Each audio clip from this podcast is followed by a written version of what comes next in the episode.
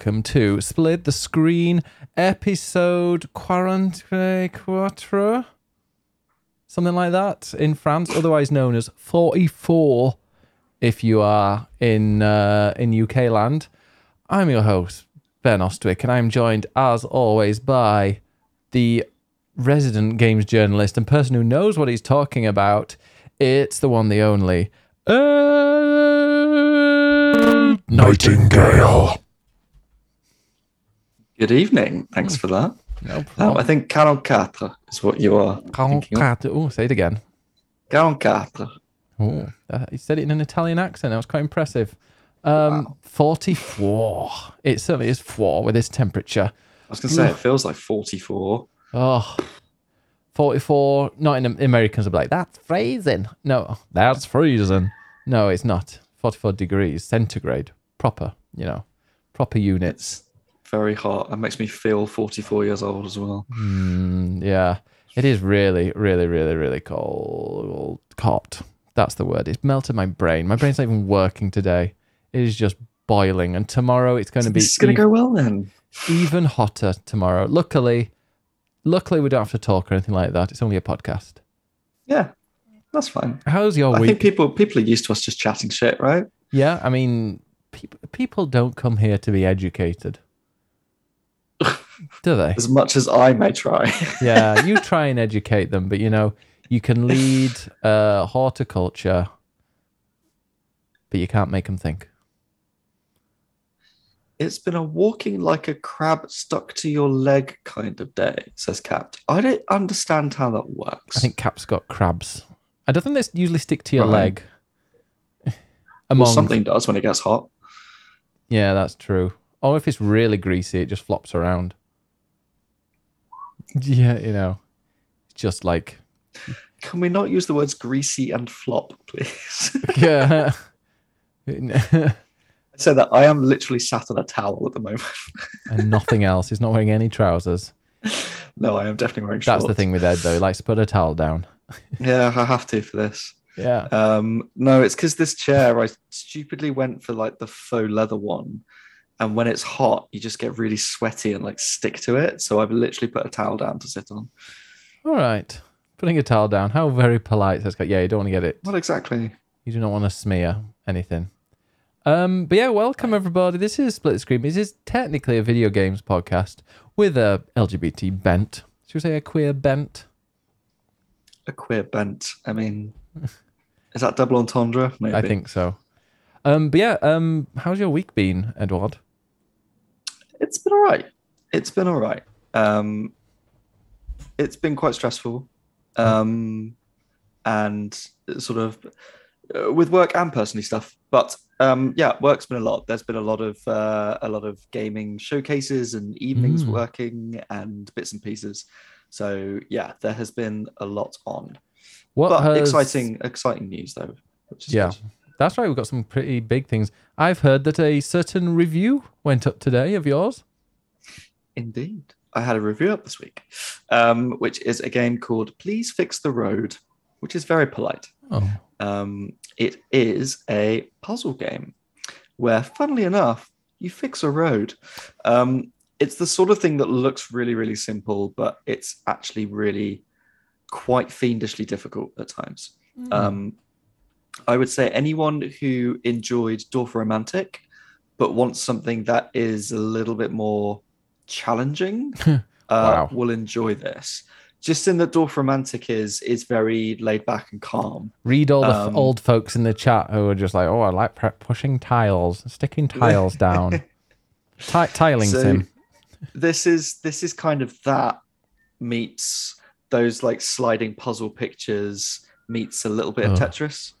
Um, that I also hate those puzzle picture things. They Yeah, they they are like the Rubik's cube for flat people. People that don't like 3D things. flat people. Yeah. Flat Okay. earthers. Rubik's cubes for flat earthers. That's what they are. Good. Um, this this is not that. Um, essentially, it's it's like a sort of little mini diorama. Um, it might be in the country or it might be in a city. It could be a bit of both. And um, there is a road, and you have to finish it by slotting pieces into this into this sort of 3D grid, um, which seems like it's really simple. You know, the first few levels, it's like it gives you a block that's a straight road, and then um, there's a gap, and uh, and and you just slot the straight road in, and, and it completes the road. And you're like, hey, this is really simple. That's great. Um, but it rapidly gets much more difficult. There are lots of different types of tiles. So sometimes it will give you the shape of a road, and other times it gives you bomb tiles where you have to destroy what's there before you can add to it, or it gives you tiles where you copy and paste elsewhere, or you move them, or you rotate them, or you shift them around into like into the, the rows around. And so you really have to think about how to f- slot these pieces together to make a road that might not seem obvious at first. Um, and it dictates to you the order of of the puzzle pieces. So it might be that you've got a whole string of them to use and you're thinking oh well that one's really obviously going to go in this this gap. But you've got to use all the other ones before you get to that point. So you have to really think about your solution. So it's actually really quite tricky as a game even though it presents itself as being this really gentle wholesome game um, it's got a really lovely sort of jazz sort of classical soundtrack Mm. um, and it has all these really really lovely animations so when you complete the puzzle it sort of splits off and flips in itself and then morphs into the next one or sort of you know like inception where yeah. the city kind of folds in itself it sort of does that and flips and then forms a new puzzle for you so it kind of cycles through all these different animations between puzzles which Mm. adds a lot of flair to it and makes it feel like a really polished experience Gemma says because you can undo moves, it's not stressful. You can just work away, and you can also skip a Yeah. puzzle if you're having real trouble, can't- you? You can. Um, you can entirely skip a puzzle and just move on to the next one. Um, there are 160, I believe, so there are a lot of puzzles. Hmm. But it means you, you're getting a lot of of uh, content. Um, Would you give it an through? Ed Nightingale recommended? It did get a recommended from me. Yeah. Mm. Um, there's um, there are hints too as well. Yeah. So you can you can press a button um, and it will sort of gi- give you a hit. It will basically do the first move for you, um, so that you can see. Okay, well now I see what the first step is. I can work out what the next steps are going to be. Or I think you can do that a certain number of times on each puzzle. So it won't finish it for you, um, but it will give you hints on the first couple of moves at least, which is usually enough to understand what you want to do. Um, so yeah, it's um, it's a really gentle, wholesome, but secretly quite tricky little puzzle game. And uh, I can imagine it being quite a nice stream game, to be honest, because I can see people sort Yeah. of chipping in, offering solutions, and and sort of working on puzzles together. Um, but also being able to chat at the same time because there's no time limit. It's totally in your own zone. So Mm. I can imagine it being quite a good stream game, to be honest. Do you know what I'd really enjoy seeing you stream? Baba is you. You'd get so angry. I would actually really like to play that. I haven't, and I would love to. I've heard such good things about that game, It's great. so I would really like to play that. Even I played it a fair bit. I even streamed it once. Even you. Even me. Yeah. Oh, yeah. I yeah. will add that to my to my Trello board list. It's a bit like coding. Oh, don't tell me that. Yeah, you know, like how blah blah equals this, and it makes it. Yeah, it's all like kind of algorithms that you have to work together.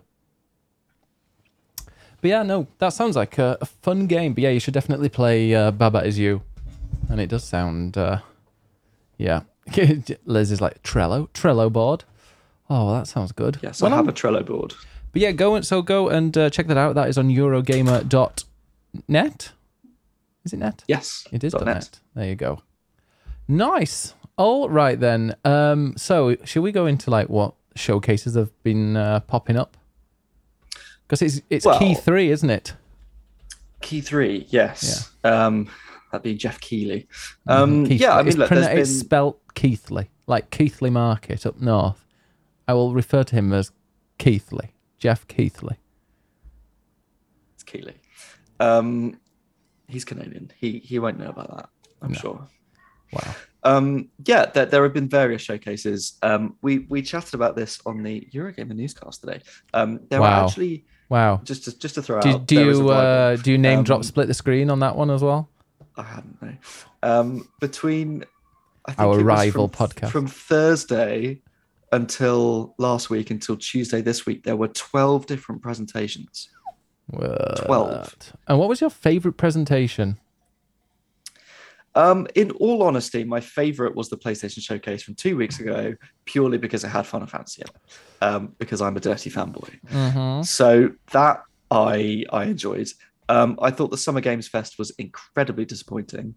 Um, Too much space. there was just there was too much space horror. There's too many shooty bang bang pew pew pew games and not enough interesting, colourful alternative games. Um, because I'm hipster. Yeah. I was Um, about to say granddad, but sure. Yeah. Sure, we can do that. Um, I actually thought the Devolver showcase was really good, and it was about 20 minutes, Mm. and they only showed four different games, but those games look great. I say four, I can only remember three of them. I think there Um, might have been five games, but I remember turning it off after two, being like, uh, these are just kind of small games I've no really interest interest in. And then the final Well, that three an that, yeah, then the final three they showed were like the best.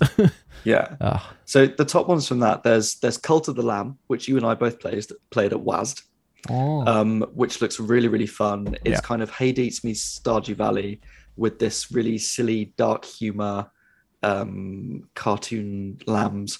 It just looks really silly, but um, but it's really really really fun. Again, I think that'll be a great stream game, and the demo of that is currently available on Steam. Mm. So if you're interested, you can go and play that now. do it because it's really um, good. Oh, I just got a follow on Twitter. Uh, for someone called Dick Longway, Oh, uh, five dollar OnlyFans. There you go. Excellent. Very nice. Yeah. Um, so there was that. Wait, wait, wait. There was um, Skate, where you are playing as a skateboarding demon. I love Um, that. the graphics of that look so so cool. Um, you're you're the sort of shimmering demon made of glass, um, and you like smash into pixels if you crash, and you have to go around skateboarding, um, and I guess defeating enemies by skateboarding. But it actually looks really really interesting. And, and it's the very definitely give me Rez vibes, which I have you uh, acquired a code? For Rez, Rez Infinite. Oh, um, well I, I have that on PS4, so I'm I'm gonna play that. Oh, it like Rez Infinite is just one of my favorite VR games. Yeah. Like VR, oh, no, there's some V- there are some absolutely top quality VR games, and Rez Infinite is one of them. Didn't they say they were making a sequel? I Don't think so. I thought, I Don't think so. I thought, or unless it was a. Uh, I'm pretty sure they said that there was going to be a sequel to uh, Rez Infinite. Ma- Mizuguchi confirms next gen project and says Red Infinite uh, is a synthesizer style game for next gen consoles because it was next gen then. So yeah, they uh, look like they will be hinting. It seems that there is Very going to be a sequel. Um, and then the third Devolver game is called The Plucky Squire. And I'm really Mm. excited about this. So, this is from James Turner, who was a former Pokemon artist. He was one of the only Western artists that worked on Pokemon. And he left to create his own studio, and this is the first game. And it's a sort of top down, Zelda style, hand drawn um, adventure set in a storybook where you're playing as a plucky squire Hmm. um, and you solve puzzles and explore the world. But then what also happens is that he sort of escapes off the page into the real world in 3D around the storybook. So I reckon that you'll be alternating between these worlds and yes. solving puzzles. And the, the art style of it is just gorgeous. Um, mm. I think that honestly is one of the most exciting games. Yeah.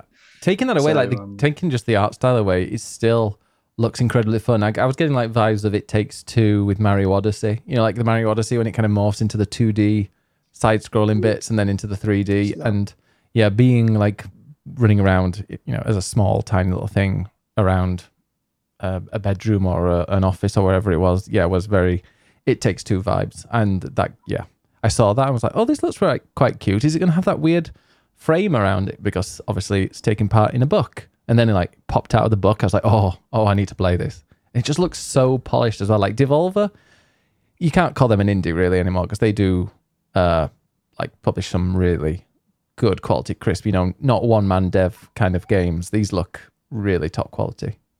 Yeah.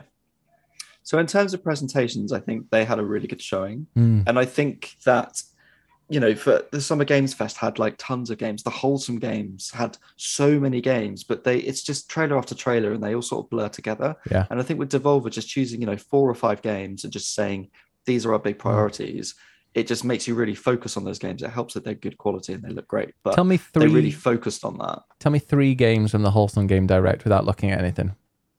I could not tell you one. I could not tell you a single one Yeah. apart from Frog Game numbers one to ten, and then Witch School numbers one to twenty. Mm-hmm.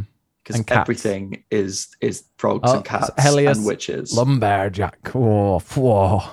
sure. Yeah. The one that actually that I'd read about it separately. I, it's called something to the left, and it's the one where Hanging. you have to line things up.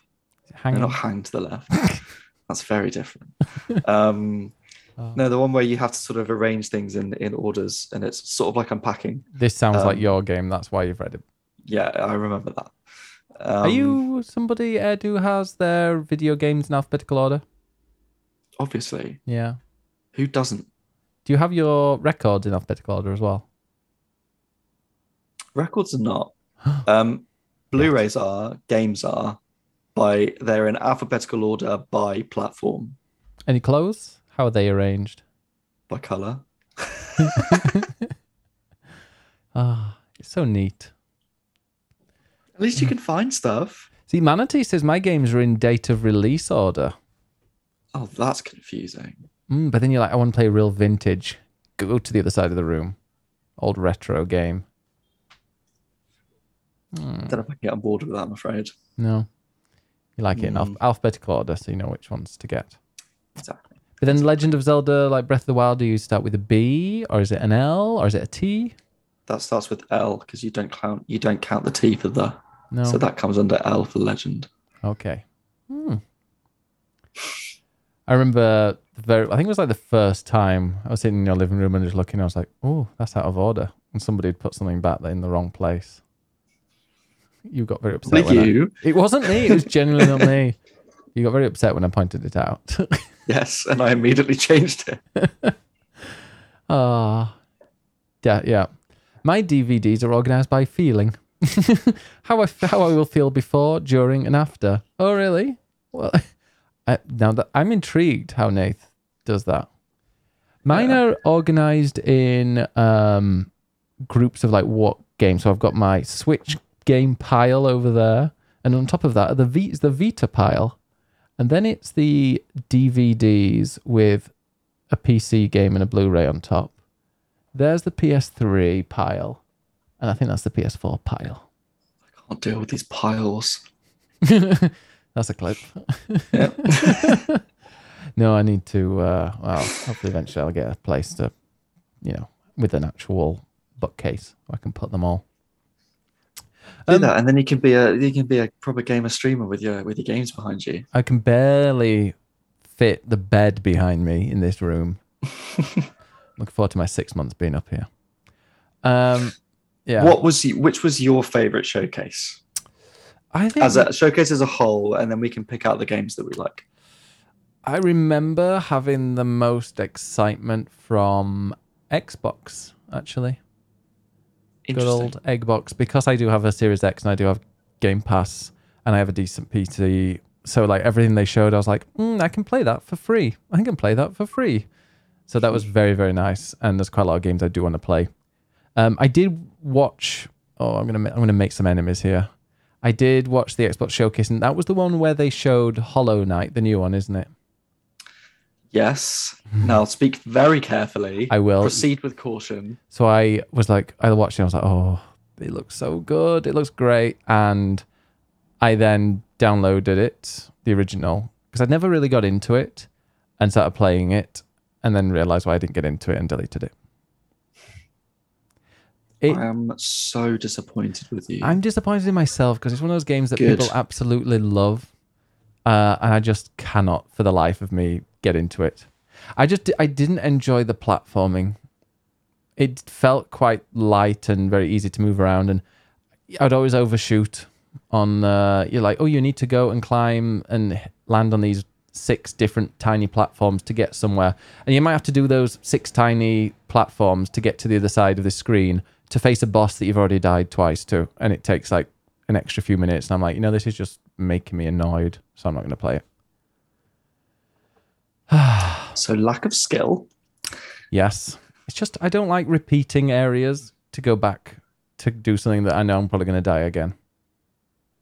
Yeah. You uh you need more tenacity in your gaming. That's what you need. It just it's just not for me. Some games are not for other people, no matter how good they are, and Hollow Knight is not for me. I don't enjoy it. Well, I will take that and I will play it myself. Good. Um, I mean, I I also was sort of beforehand. I was really interested to know what the Xbox showcase was going to be like Mhm. because I think that they had the most to prove. People are wondering, you know, with so many games pushed into next year, what's coming this year for Xbox? Um, you know, is Game Pass even worth it? Um, and I do feel like they really gave us a lot of games and really laid out over the next 12 months, this is what we're releasing. And there was a lot of stuff in there. Oh yeah. Um, it's not necessarily stuff that I personally want to play. Some of it, yes. Uh, Silk Song being one of them, and Starfield, I'm I'm definitely interested in. Um, and there was a lot of stuff that I'm a bit nonplussed by, but I feel like for them it was a strong showing that they revealed a lot of stuff that people will want to play and shows that Game Pass is worth sticking with. So I'm happy for them that you know they had a really strong show. yeah, I mean, there's a lot of stuff I didn't really care about, like Redfall. I have no interest in really. Um, I thought it was interesting that they're working with Riot Games to unlock all the League, League of Legends characters. Now, there are people who I was looking at on Reddit because, like, people on Reddit were going like, "Is this a big thing?" And they're like, "Well, I've got two and a half thousand hours in League of Legends, and I haven't unlocked all the champions. So to just like the fact that you get Game Pass and it just unlocks absolutely everything, all 150 something characters. Apparently, that is a really that is a huge thing. Um, same with like Valorant is like everything unlocked is quite they very generous, but it's like okay they can do that. So you know all your champions are unlocked for League of Legends Wild Rift, the normal one, the um, Valorant, and then some other stuff that's unlocked for Teamfight Tactics and Legends of Runeterra. But how do they then encourage people to keep playing and keep grinding? What are they grinding for? Um, I also like the look of Plague Tale Requiem. Uh, I do want to play the original. I will do at some point. Maybe that'll be a fun Mm, game to just stream one day.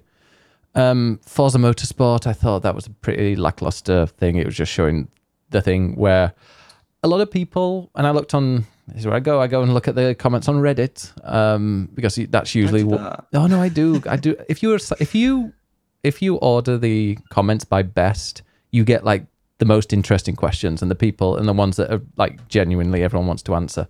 And when they were talking about that, they were all like, "Yeah, but is the career mode any good? Because it's the last Forza Motorsport, it was dire, um, but apparently it has been good in the past. Um, and yeah, that's what everybody's waiting for. Like, is the career mode any good? it Um, definitely looks very pretty. It's Yeah. definitely a showcase for the console. Mm. Um, but they seem to focus on like, oh, look how shiny the cars are. Look how nice the weather is. It's Yeah. like, okay, great. Well, how's it play? Also, the helicopters being added to Flight Sim is amazing, and uh, gliders as well. And like the yeah, the, the helicopters and gliders being added, and the dropship from Halo. Um, I mean, about they haven't been asking for the dropship ship from Halo, but gliders not really, but like helicopters. People have been wanting that ever since it came out. They were like, "Oh, do you think they'll add it? Do you think they'll add it?" And now they've like, "Yeah, you can now fly a helicopter," which I'm interested. I want to play it. Um, I will be playing it because I'm going to bring back Jetstreamers super soon. I have messaged somebody who didn't get back to me, but I think it's somebody who uh, might not have read it. But yeah, um, Overwatch 2 got a release date, um, and it's been announced as free to play, which is pretty good. Um, and Like, I apparently they're appreciate not. these are all.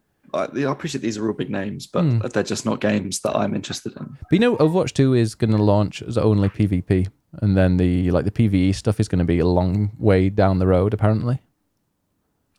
I mean, that quite- makes sense. That Yeah. makes sense. Like, get it, you know, get it up, start, you know, getting people in there and playing it, and then they can slowly add to it Mm, and make it free to play. I think that that makes total sense for Overwatch. yeah. Oh, PvE stuff is coming in 2023. Okay, so you know, good half a year or so, maybe another year, but that's great. You know, if they manage to launch it well, because apparently the way that it was being developed, people were not happy with, so they like started from scratch, or it just was not in a good state. Hmm. Zach says helicopters make a lot of sense in a game modeled on Earth. Just fly around cities and look at stuff. Yeah, the helicopter rides like around cities that you want to kind of have a really good close up, and especially now they've kind of like real life modeled a lot of cities. It would be great to go around and actually see and you know, rather than like, hey, we've just spent you know, uh, you know, hundreds and hundreds of uh, man hours modeling this city that you just fly past, uh, you know, a few hundred miles an hour. Now you can go around it in a helicopter and actually look at it. Will be pretty awesome. Um, Ara History Untold, that looked pretty cool. Fallout 76, don't give a shit about. Forza Horizons, Hot Wheels looks fun, but sure. Um, Ark 2 with Vin Diesel. Um, and then, it, oh, this is all the miserable stuff. Scorn. Yeah. I, I, I just don't care about any of these. No, Like, Scorn, I I, think do the most care. interesting game, let's be real, was Starfield. Yeah. And whether whether you think it looks good or not, it's definitely the most interesting that everyone's talking about. Hmm. What I really liked about the presentation is that it was a good 15 minutes that they went really in depth and really showed us some gameplay. So where all these presentations are just like a two minute trailer Hmm. of flashy stuff, with this it's like, okay, I've seen this. Now I actually understand what they're trying to achieve with this game and what the gameplay is going to be like. yeah. And that for me is what these presentations should be about. It should be a deep dive. As much as I hate the term deep dive, um, it should be that kind of look into a specific game as opposed to, you know, here's essentially a YouTube playlist of some trailers. Like I could watch that anytime. I, I want some information. And that's Yeah. what these presentations aren't very good at giving. Hmm. And that's why actually I much prefer the Nintendo ones when actually maybe they do, you know, you joke about they give you 20 minutes of Smash Brothers where it's all one character, but at least they go in depth and you really understand that. Yeah. And I feel like Sony are going that way as well um, by giving us, you know, one one state of play on one game Hmm. and it really going in depth with that. You know, when God of War is ready, we will get 20 minutes purely on God of War. And then everyone will be excited about it and will understand what they're doing. And that's great, as opposed to it just being one of 50 trailers in a long stream of trailers. Um, also, there was just a couple more before we move, before we move on. As ducks, as ducks fall, no, as dusk falls, not the ducks. Um, which is the one that you know somebody in. Yes, a friend of mine was was in that. Um, also, there's that really interesting one which I want to try for probably about like half an hour if it comes out on Game Pass, which I'm guessing it will. Um, the Pentiment, Pentiment, yes. which is That that is. Microsoft's only first party release this year, basically. wow, and it's in November. From, from Obsidian. Yes. Looks interesting, if weird. I wonder how it'll play. Um, but you forgot the main one. The Persona series coming to Xbox. And to PC and PS5. You got to wait two days to say that. two days are open. um, yes, uh, yeah, we can get to play all the Persona games, which is great. Do you Um, think it'll come out on uh, Switch? I think maybe, but they are clearly pushing these consoles first, Mm, so we'll have to wait longer for any kind of announcement. Yeah. All right. Um, anything else we want to talk about with those showcases? Um, I mean, we picked out. I, I picked out a few bits of news that were the most interesting, but we've done that. We've picked out Persona. We've picked out Hollow Knight. Um, obviously, The Last of Us remastered, shown at the the um, uh, Summer Games Fest um, that we knew about beforehand because it leaked. Um, I think it looks pretty stunning, but it's not a game that I necessarily want to play again. I was quite Mhm. happy with my experience of it. Um, I've already played it twice.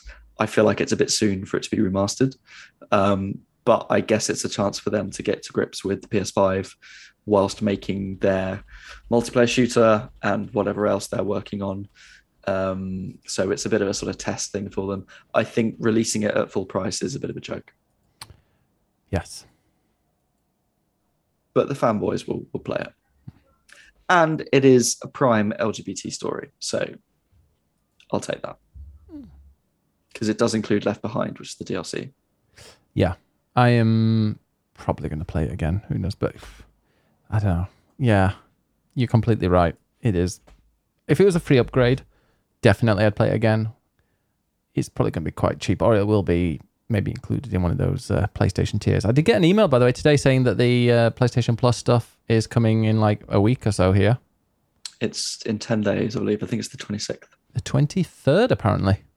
Oh, well, I was close. It'll automatically migrate into a PlayStation Plus Essential plan, maintaining your access to all the PlayStation Plus benefits you enjoy today, unless you let it expire before the 23rd of June. Oh. What's the PlayStation Plus Essential? Is that the best one, or is it S Extra? Or no, it's Premium is the decent one, isn't it? So Oh, essential is the bottom tier, which is what it is now. Not the bottom extra tier. gives you yeah. Extra gives you um PS4 games.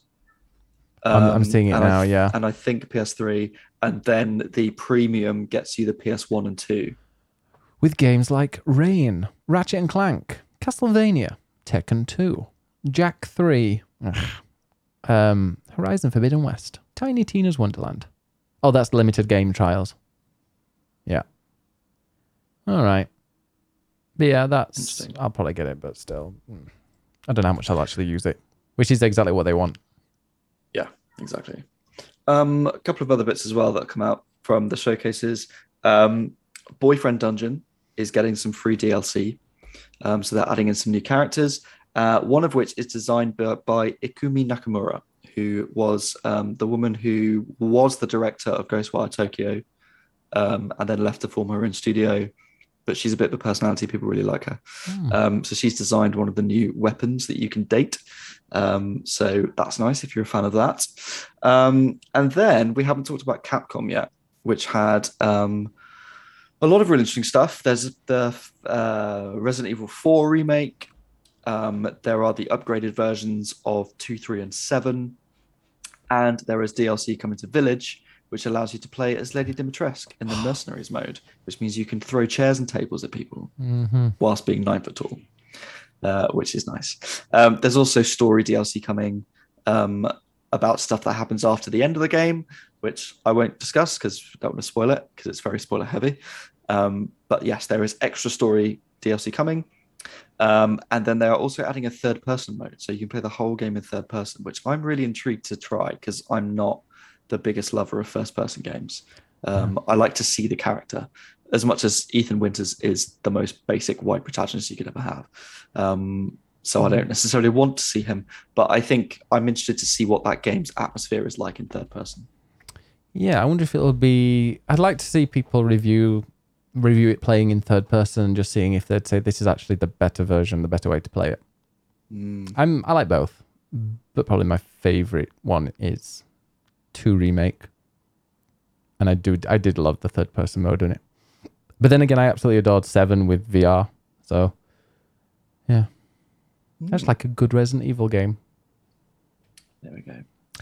And also, they're going to Yeah. release a uh, some. Well, they just announced even like a few more details with the res, uh, with the Monster Hunter Rise DLC that's coming out super soon. I think there's a demo out as well, uh, which There is. has been playing and said it's absolutely kicked their ass. So, uh, and that's what we're going to be playing after the podcast today, isn't it? we are. We're going to have a little dabble in that. Mm. Um, also, for Fire Emblem fans, there is um, this new action game coming out very soon. Um, but there is a rumor that they have already been developing the next main Fire Emblem game. Um, and apparently, it's pretty much done and could be coming soon. It was intended for the 30th anniversary. Um, so it's got uh, a gimmick in it where you can summon Fire Emblem characters from from previous games, um, and it has uh, a protagonist who um, has red and blue hair, and I think is a descendant of a dragon. Um, so it's all kind of leaked, and apparently it's it's really far ahead, like uh, really far along. So there are also rumors that we're going to get a Nintendo Direct at some point this month, Mm. um, because again it's June, so it's what they're aiming for. Um, I, look, I don't think they're going to show us anything Zelda because it's still a long way off, but maybe they will show us some of this Fire Emblem game. Who knows? I would love that. Three Houses was one of my favorite Switch games. Uh, still is, and I actually have played a bit of the demo, um, which was I think the first chapter of the new Fire Emblem Warriors game, and it plays all right. Like I enjoyed hitting a few things and then seeing about fifty people go flying and then disappear.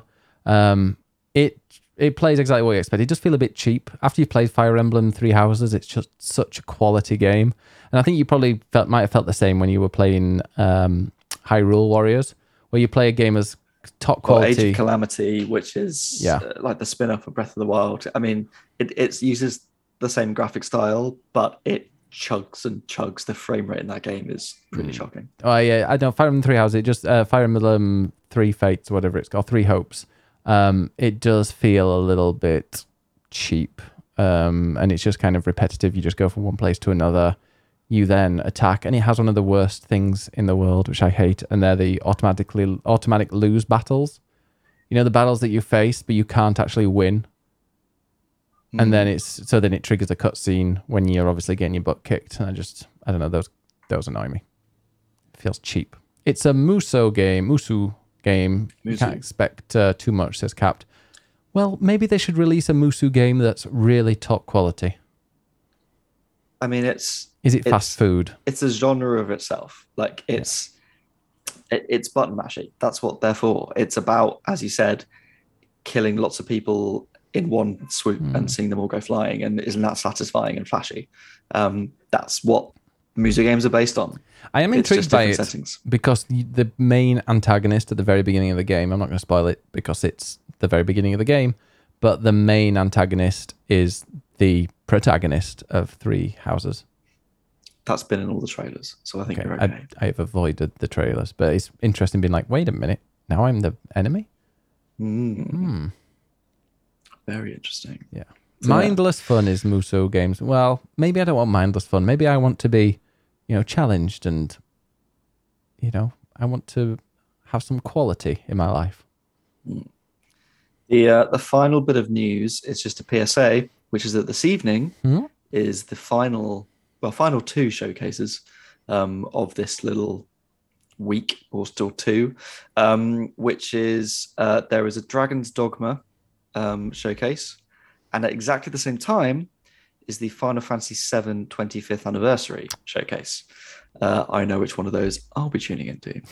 um, so it is at uh, 11 o'clock this evening UK time, which is 3 p.m. Pacific time. I don't know what that is East Coast. Um, and yeah, it's literally 10 minutes about Final Fantasy VII news. Whether we get remake part two or something, I do not know. They might flash up a logo and give us like five seconds of something if we're lucky. Um, I think predominantly it's going to be the uh, mobile game uh, remake that's coming out. Um, there's also the Battle Royale Final Fantasy VII game on mobile I've got that. and maybe maybe they'll do a series of concerts or something. Um, I don't think we're going to get a huge amount of information. I think the priority from Square Enix is Final Fantasy 16, which still isn't out till next year. So I think Seven Remake Part Two is still at least like two years away. I would say. Um, so I think we'll be very lucky to get anything tonight. But fingers crossed, we might get something. yeah. I I'll did. scream a lot if we do, and I will definitely need this towel on the seat. Yeah. It's going to be interesting seeing you uh, react to that. Mm. Um, yeah, and that is it for news. What have you been playing this week, Ben? So I've been playing. Uh, well, I played a little bit of Monster Hunter Rise. Uh, yes, or the day before yesterday, uh, which I enjoyed. It just what I need to remember is if I'm going to stream a game that I've not played in a long time, play a little bit off stream first to remind yourself of the controls. Because yeah, I was atrocious, and then last night I started playing some on my own off stream, and I'm like, oh, this is ex- yeah, okay, these are the controls, of course, yeah, let me. And I was kicking ass. Um, so today, hopefully, the stream won't be as painful as it could be, or as it was uh, on Tuesday. But I'm going back. Um, I've also like upgraded a bunch of things, and yeah, so I'm much better. There are just lots and lots of menus, lots of lots of items, lots of things, and I just don't really know what to be uh, what to be doing in it. But um, I'm just plodding through the main story quest. I'm currently like doing four star quests in both the village and the hub, and I think you need to have finished a certain seven star quest to unlock where the uh, DLC will be. So I'm uh, I'm on that uh, grind. When's the DLC out? Uh, next month, I think. Okay. I might be wrong. Right. Well, I've got a. Well, I'll try and uh, uh, learn them. Very Yeah. learn the controls by then and get uh, leveled up. I I mean, yeah, we're going to play it in a bit, so we'll we'll talk about it later on. But Mm, I um I quickly updated it because I hadn't played it in so long, Yeah. and uh, so there was an update that I needed to add in. And I think I've done like the village quests, which is the main story, and I've done those. And I'm sort of six stars or something in that, I think. But my hunter rank apparently is still only two, because I'm way behind on the because there's the two types of quests. Oh, we'll we'll do the hub quest. We'll level up your hub. yeah, which Apparent- which will be really easy because I'm already Hmm. I've got good equipment and stuff, so I should be able to whip through them. It's just time consuming. I've been told that like once you get to a certain rank, I think maybe hunter rank four, you can kind of do something to skip to the next one. Like there's a big hunt that'll just skip you to the next one, so you don't have to do all five, like whatever that they ask for. I mean, it's been so long. I probably need the practice. So okay, yeah. We'll say yeah. I mean, Yuffie in the chat is hunter rank three, and she Wow. didn't. She just loaded up Monster Hunter Rise and spent an hour messing with her outfit. I did. Yeah, I just had a little wander around, spoke to people, and killed a couple of monsters. Yeah, I killed a couple of monsters trying to get their armor, and realized it wasn't that monster. So wasted my time. So- But I've also found out like my armor spheres, you know, the things that you use to level up your armor. I've like got about 50 of these ones, and they're like, you- one of them will fully level up a piece of armor. So I'm like, oh, I didn't re- didn't don't realize that. forget them. Well, don't I- forget them. I didn't realize that I just had so many um, because I just kept the same piece of armor, leveled it up fully, and then just kept it. So I just need to work out what I want, what I want to be uh, focusing on. Uh, and there are I, lots of systems in that game that you So need to many. sort of understand, and it's it's really easy when you haven't played it for a long time. It's really easy to forget those. Mm. But yeah, other than that, I did play a game called The Quarry. Mm. um, which came out last Friday. I finished it. I finished a game. Um, oh, that might be. What? Uh, yeah, you finished a game. I did. And if you like Until Dawn, you will probably like The Quarry as well. Um, it, it hopping out for spoilers. We I won't do any spoilers. That I'm not gonna because it is quite a new game. We're gonna avoid spoilers. Um, but I mean, feel free to turn off for the next few minutes. Um, it's like I say, it's, it's identical to Until Dawn in so many ways. You know, it's a group of teenagers in a house or in a like a, an abandoned area in the woods, and they've got to kind of survive the night. That's pretty much it. Um, it does start off a lot more slowly than Until Dawn. Um, it is a slow game, especially at the start. There is like the odd jump scare, but like I think in like the first three hours, I there was maybe there were maybe like two jump scares, and that was it.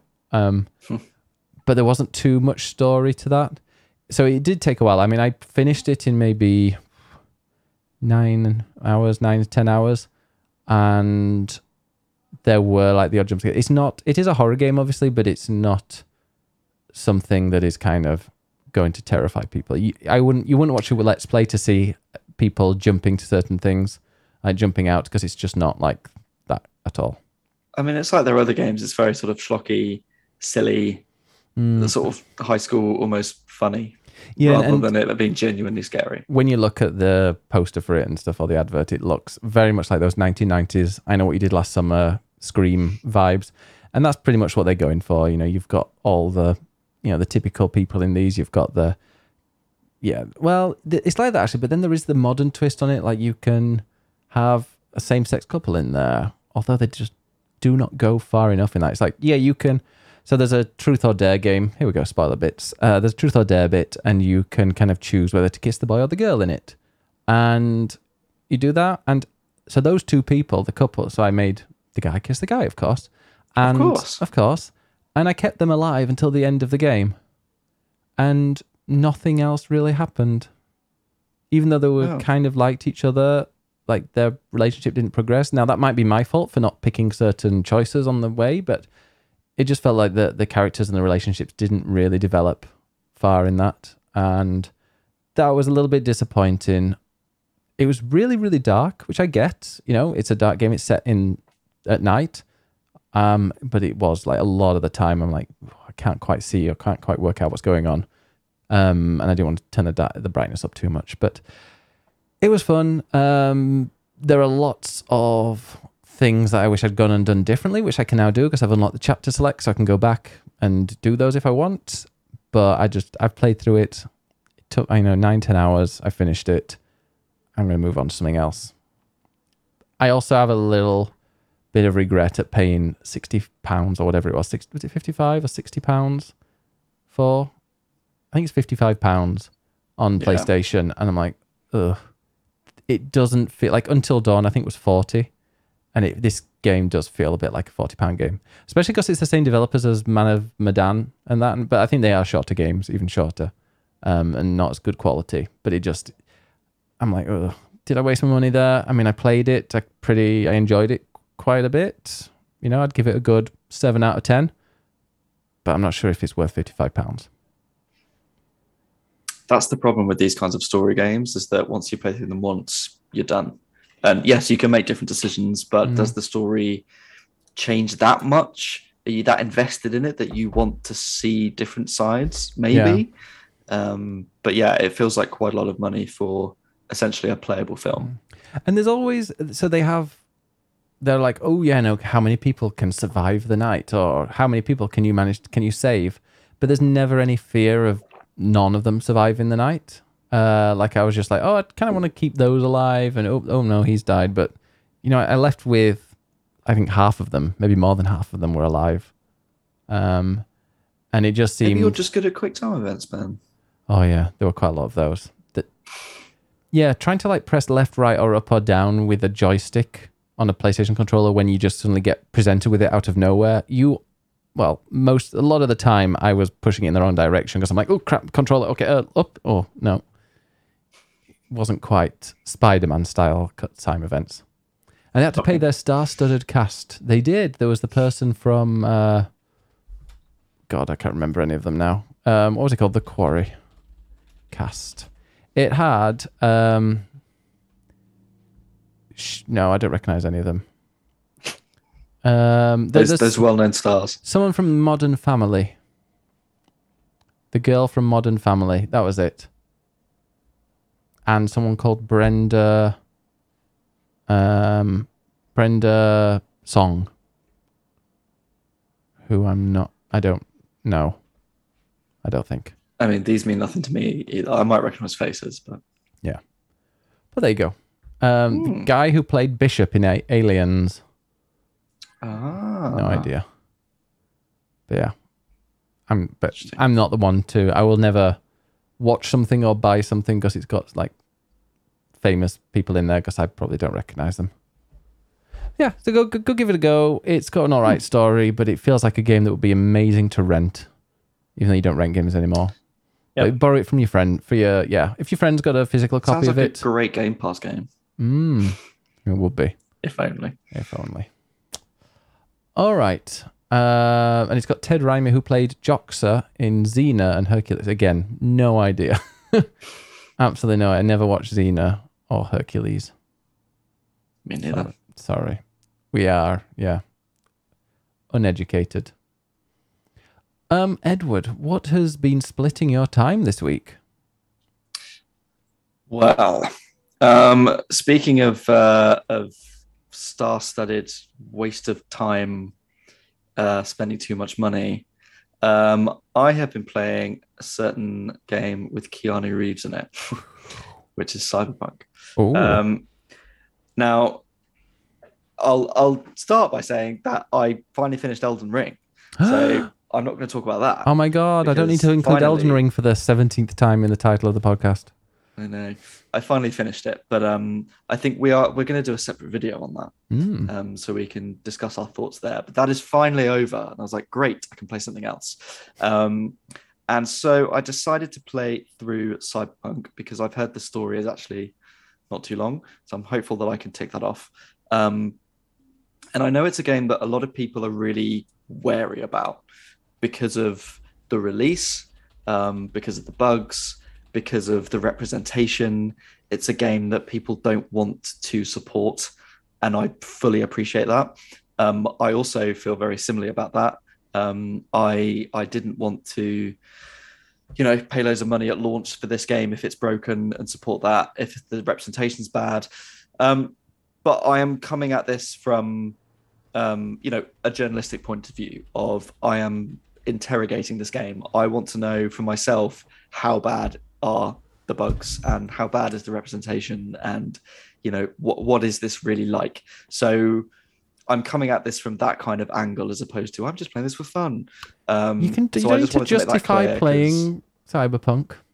well no i know a lot a lot of people it's a controversial game and a lot of people are, are are very wary of it so you know it's as part of my job i feel like i want to play this to understand it um and i also might be writing about it for a thing um, Oh. which is is in the future. Um, Oh, but I have I have ideas, and this probably will feature. Uh, so I wanted to experience it for myself. Um, so I'm about six or seven hours into it now, I think. Um, so the sort of there's a sort of opening act that is clearly setting up the story, and now I'm fully in the story at the start of it. Um, and the world has sort of opened a bit, and it's um, uh, yeah, it's kind of we're in the main game now.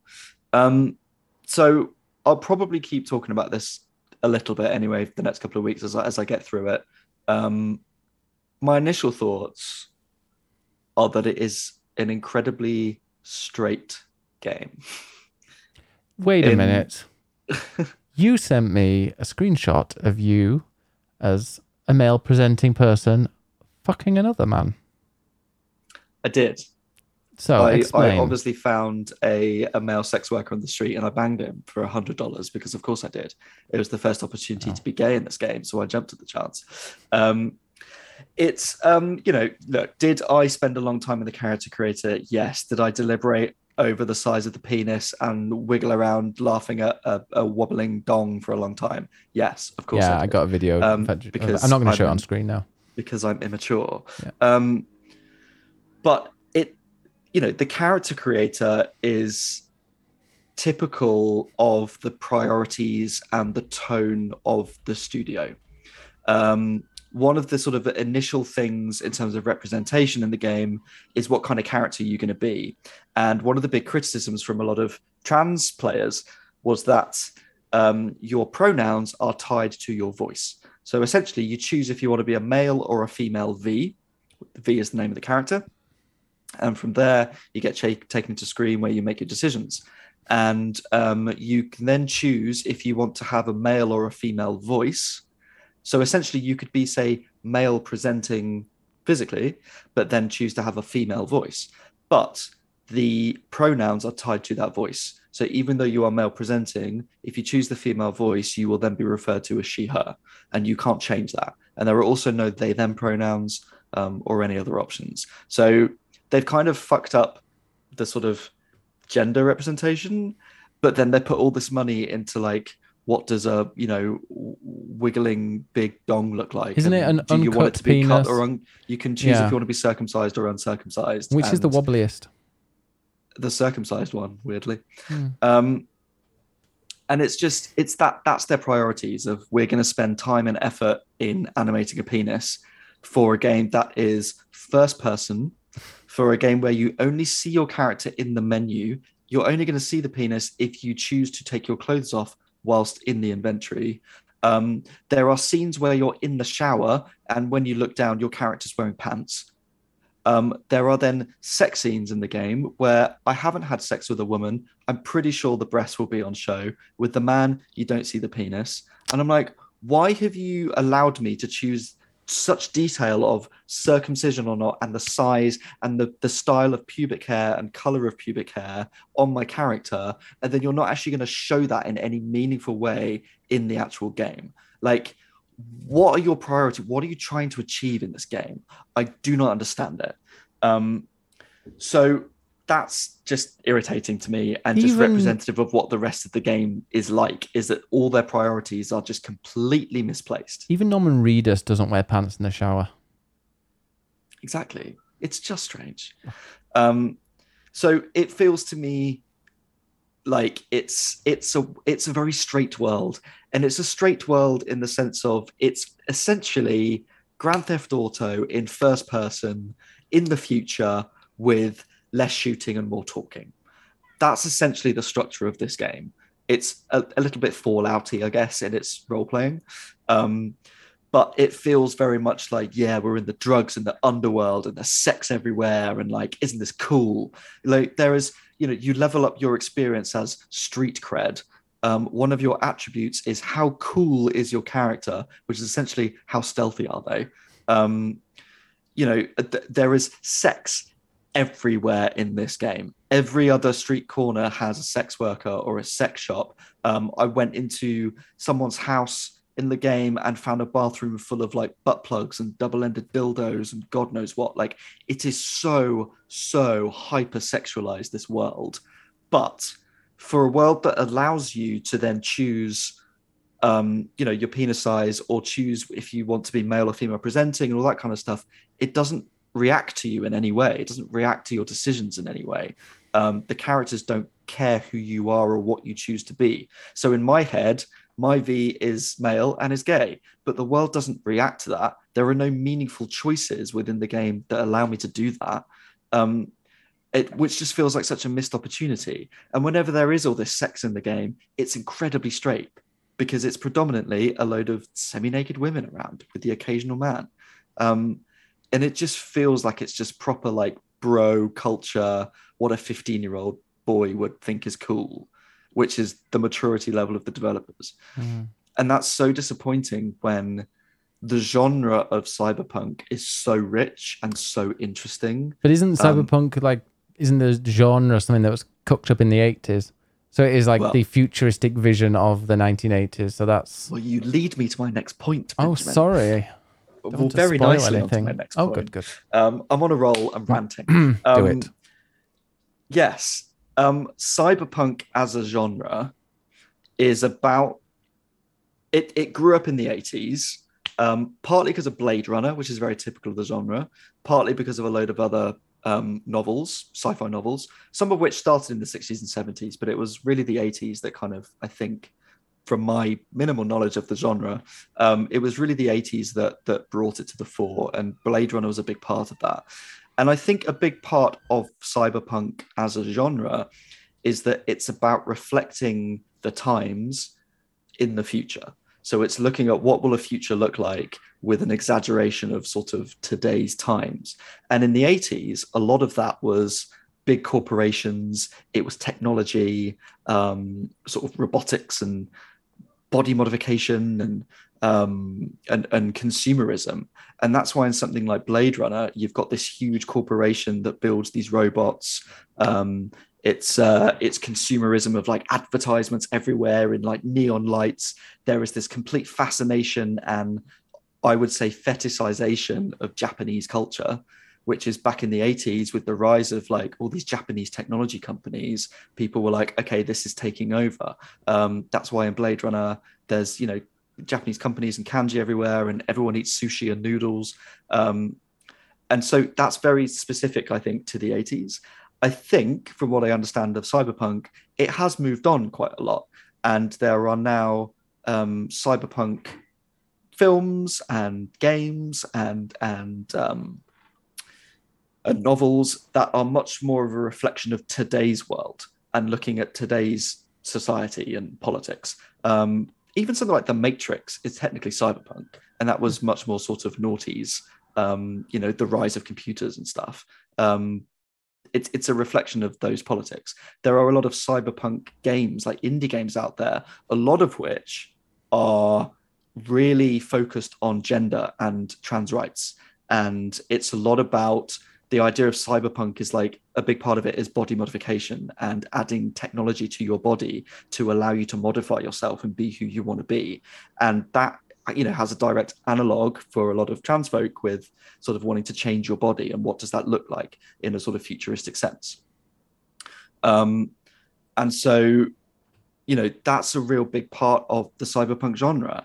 And that's the sort of thing that i would love to have seen in this game. And that's why I think people have come to this game and seen it as really disappointing, especially in terms of representation and trans folks, when it's this hypersexualized world, but then it's not interrogating any of these ideas. And what it is, is focused on all these 80s ideas, essentially. And that's because Cyberpunk 2077 is based on an 80s tabletop RPG. And so it is sort of beholden to those 80s stereotypes and the 80s politics and that 80s vision of what cyberpunk looks like. And that's why you go into this world that is again completely fetishizing Japan. It's a game where you know the representation of black people is that there's a black guy with a cigar who's a gangster. It's like, hey, I'm really cool because of course that's just stereotypical from back in the day, bad representation of that community. Um, but that's what this game is based on. So it feels as much as it's a current game and is sort of you know the technology behind it is is current and modern and impressive but its politics and its story are really really dated and way back from the 80s and for me at least so far it just doesn't reflect today at all. Like i would love a cyberpunk game that is looking at like brexit and right-wing politics and social justice warriors and all these kind of topics from today that were presented in an exaggerated way in the future that would be a really original take on what is cyberpunk. But that's not really what this game is. This game is a video game version of an 80s tabletop game. And to me it, it plays like that. And that feels really disappointing. Mm. rant over. I'm done. I enjoy it. We have a comment zach says it feels like uh, cyberpunk 2077 does a good job at reflecting current day where you can be out but it doesn't mean the world uh, you're in will respect that. So yeah when you're you're saying like there's a lot of people it's kind of targeting horny straight men. Is that not a reflection on what like society is like now? I mean, maybe that's a reflection that society hasn't moved on since the 80s. Or maybe it's just that the straight white male bros who put this game together just didn't actually have the foresight to think about anything outside of their own little heads. Hmm.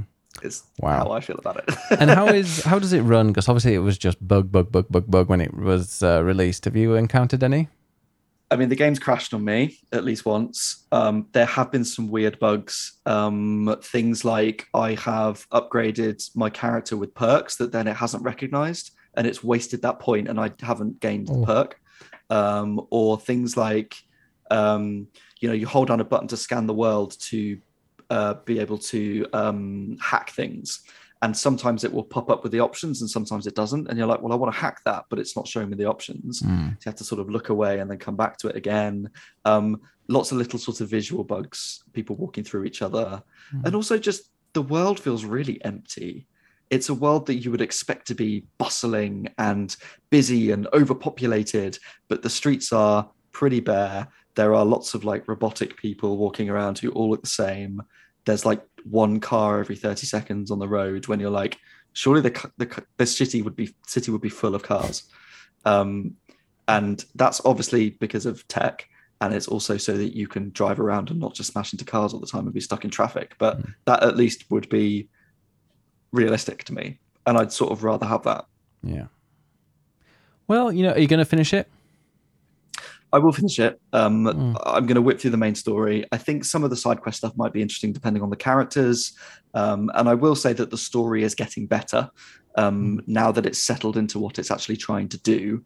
Um, it's uh, I, I kind of see where it's going, so I'm a little bit more invested in it now. I get the, where the story's going. Yeah. Um, so there are some interesting ideas that I definitely want to finish it to say I've finished it. Yeah, I mean, I'm I'm, I'm not.